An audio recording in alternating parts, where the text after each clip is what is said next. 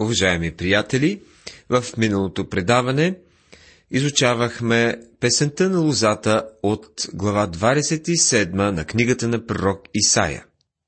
Разгледахме пророчествата за плена на Ефрем и бъдещето на Ерусалим от 28 глава. Тази вечер ще говорим за осъждението на Бога върху неговия народ. В глава 28, тази част, която оставя да изучаваме, ние виждаме притчата за житото и плевелите, сякаш. Той говори за различните видове зърно, твърдо зърно, меко и за различните методи на обработване. Като изравни лицето й, не пръска ли къклица и посява кимион, а и съди житото в редове, и ечемика на определеното му място и лимеца наоколо. Стих 25. Зърното е къклица, кимион, жито, ечемик и лимец, което е ръж. Защото не се върше къклица с дикания, нито колело от кола се завърта върху кимиона, но състояга се очуква къклицата и се спрат кимионът. А житото за хляб ще се здробили. Не, човек не го върше за винаги, нито го стрива с колелото на колата си, нито го разрушава с копитата на конете си. 28 глава, стихове 27 и 28. Земеделецът трябва да се отнася внимателно към обработката на мекото зърно. Всяко зърно е различно. Сега той казва, че това е начинът по който Бог съди. За осъждението си говори като за жетва – Личността или народът в действителност определят характера на осъждението, което ще падне върху тях. С други думи, ако ние сме твърди и се противопоставяме на Бога, ние сме едно твърдо зърно. Ти си костелив орех и осъждението ти ще бъде жестоко. Един човек, който бе загубил жена си и двете си деца, каза, Бог трябваше да ме събори три пъти, защото аз бях много закоровял грешник. Бог знае как да очуква хората и упоритите хора, а за тези, които въпреки всичко не се покоряват, наказанието ще бъде жестоко. Господ Исус каза в Евангелието на Матея, 13 глава, 30 стих, Оставете да растат и двете заедно до жетва, а по време на жетва ще река на жетварите – Съберете първом плевелите и вържете ги на снопове за изгаране, а житото приберете в житницата ми. В 41 стих Господ продължава. Небесното царство прилича на имане, скрито в нива, което като го намери човек, скрива го в радостта си и отива да продава всичко, що има и купува оная нива. Това е велико. Ние самите определяме своето наказание. Само ако го послушаме, той ще ни постави там, където е житото и ще ни спести жестокостта на своето осъждение. Сега преминаваме към изучаване на глава 29 от книгата на пророк Исаия. В нея си говори за Ерусалим, пророчества за близкото бъдеще, които се простират и до времето на царството. Пророчествата в 29 глава са ограничени само до Ерусалим, но се простират от нападението на Санахирим през времето, когато Ерусалим ще бъде стъпкан от езичниците, докато и последният нашественик ще разруши Ерусалим. Ще бъде полезно да сравним тази глава с разговора на Господ Исус в Ерусалим, записан в Евангелието на Матея, 23 глава, 37 стих до 24 2 стих. Горко на Ариил, Ариил, града, дето Давид се засели. Приторете година на година. Празниците нека се изреждат в кръга си. Глава 29, стих 1 Необходимо е да установим факта, че Ерусалим е градът под името Арил. Арил означава приличащ на лъв. Думата се среща във втора книга на царете, 23 глава, 20 стих, където се казва – Иваная, син на Юдая, син на един храбър мъж от Кавсиил, който беше извършил храбри дела, уби двамата лъвовидни муавски мъже. Лъвовиден мъж е Арил. Думата също така има значение и на Божият лъв. В 43 глава на Езикил, 16 стих, същата дума е преведена ултар и при определени обстоятелства означава ултарът на Бога. Двете значения са подходящи заглавия за града Ерусалим. По-нататък се определя, че това е градът, където Давид се засели. Лъвът е символът на това семейство. Нашият Господ е наречен лъвът от племето на Юда. Откровение 5 глава 5 стих. По същият начин Ерусалим е мястото, където се намира Божият храм и ултарът, разбира се, бе там. Това е забележително пророчество относно Ерусалим. Това пророчество започва да се изпълнява от дните на Исаия и продължава до днес. Тогава ще притесня Ариил и ще има в него тъга и скръп, и той ще ми бъде наистина като огнище Божие. И ще поставя стан около връст против тебе, ще те обсъдя с могили и ще издигна кули против тебе. И ти ще бъдеш повален, ще говориш и земята. Говоренето ти ще бъде ниско из пръста. И гласът ти из земята ще бъде както на запитвач на зли духове. И говоренето ти ще бъде като шепот из пръста. А множеството на неприятелите ще бъде като ситен прах. И множеството на насилниците ще бъде като дребна плява, която се отвява. Това ще стане внезапно в един миг. Исаия 29 глава, 3 до 5 стихове. Това пророчество бе дадено преди Навуходоносор да дойде в Ерусалим и да го разруши, като бележи началото на времето на езичниците. Нашият Господ каза, че Ерусалим ще бъде тъпкан от езичниците, докато се изпълни времето на езичниците. Езичниците минаваха през улиците на града и същото правят и днес. Ерусалим е бил обсаждан и пленяван повече пъти от който е да е друг град. Чел съм, че този град има 27 обсади през цялата негова история. Почти всеки път, когато е бил побеждаван, той е бил и разрушаван. Ето защо не е много точно хората да казват, иди в Ерусалим и мини по местата, където е ходил Исус. Днес Ерусалим се намира на малко по-високо място, отколкото е бил в дните на Исаия. Например, капалната витезда се е намирала на около 10 метра под мястото, където се намира днес. Съвсем ясно е, че Соломоновият храм е вероятно на повече от 20 метра под мястото, където се намира джамията на Омар днес. Градът е бил разрушаван много пъти и всеки път е бил сравняван с земята и възстановяван върху развалените. Точно това направи и Неемия. От буклука и развалените той възстанови стената на Ерусалим.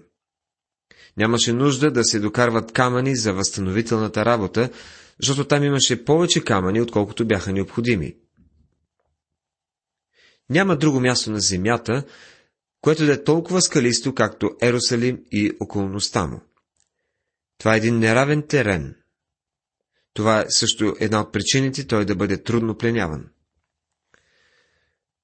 Ще има посещение от Господа на силите, с гръм, с трус и с голям шум, с буря и вихрушка и с поглъщащ огнен пламък, и множеството на всичките народи, които воюват против Ариил, да, всички, които воюват против него и, крепостите му, и уния, които го притесняват, ще бъдат като сън, като нощно видение, и както гладният сънува ясно, че яде, но така, като се събуди душата му е празна, или както жадният сънува ясно, че пие, но като се събуди, ето той е примрял и душата му има охота. Така ще бъдат множествата на всичките народи, които воюват против Сионския хълм. Книгата на пророк Исаия, 29 глава, 6 до 8 стихове. Последната обсада на Иерусалим ще бъде по-лоша от всяка друга, но Бог ще се намеси в последния момент и ще освободи своя народ от унищожение. Всичките блянове на враговете да издигнат там свое царство, ще бъдат осуетени и Бог ще ги унищожи. Той ще изгради своето царство и ще установи себе си, както сам той каза. Сега, в следващите стихове ще видим значението и посланието на Ерусалим. Стойте смаяни и почудете се, заслепете себе си, ослепейте. Те са пияни, но не от вино, политат, но не от спиртно питие, защото Господ изля на вас дух на дълбок сън и затвори очите ви, пророците и помрачи първенците ви, гледачите. 29 глава, 9 до 10 стихове. Както вече казах, Исаия е пророк на обикновеното и това, което той казва, се вписва в нашата съвременна култура. Дали Бог в действителност го е приспал? Как го е направил? Той продължаваше да дава светлина на Израел и като им даваше светлина, те продължаваха да я отблъскват. Те не искаха да приемат истината, която той им даваше. Не можеха да я видят, което показваше, че са слепи. Това е начинът по който Бог ги приспива и начинът по който показва, че те са слепи. Дори пророците не очакваха освобождение от Бога. Те бяха толкова заслепени относно бъдещето, колкото и царете и другите. Те приличаха на мъртво пияни мъже. И всяко пророческо видение стана за вас като думите на запечатано писмо, което дават на някого, който е грамотен и казват. Я прочети това, а той казва, не мога, защото е запечатано. Тогава дават писмото на някого, който не е грамотен, и казват, я прочети това, а той казва, не съм грамотен. 29 глава, стихове 11 и 12 Отношението на хората, включително и на Божия народ, преди окончателното освобождение от Бога бе, че пророчеството е твърде неясно, за да бъде разбрано, че това е запечатана тема, за която не могат да научат нищо. Това е настоящото отношение на много църковни водачи и проповедници. Много професори и богослови казват, книгата Откровение е запечатана книга. Никой не може да я разбере. Тези, които твърдят, че Откровение е запечатана книга и че се предполага, че няма да я разберем, казват точно това, което казваха хората в дните на Исаия за неговото пророчество. Всякакви извинения се предлагат от християните за тяхното невежество относно писанията. Гръцката дума за откровение е, означава разкрит. Бог взе печата от книгата Откровение, така че тя може да бъде разбрана. В известен смисъл Откровение е книга от Библията, която е проста книга, но трябва да имате разбирането на 60-те и 5 книги, които я предхождат. Тя е последната книга на Библията и със сигурност това не е мястото, от което трябва да започнете да четете Библията. Никоя друга книга не е така организирана и това е книгата, на която може да се направи план доста трудно. Глупост е да се каже, че тя е символична и че тя е една затворена книга. А точно това казваха и дните на Исаия. Чуйте какво казва Бог в Откровение 1 глава 3 стих. Блажен, който прочита пред другите и уния, които слушат думите на това пророчество и пазят написаното в него, защото времето е близо.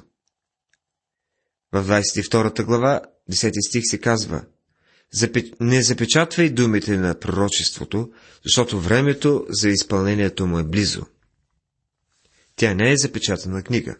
Затова Господ каза, понеже тия люди се приближават при мене с устата си и ме почитат с устните си, но са отстранили сърцето си далеч от мене и благоговението им към мене е по човешки получение, изучени папагалски.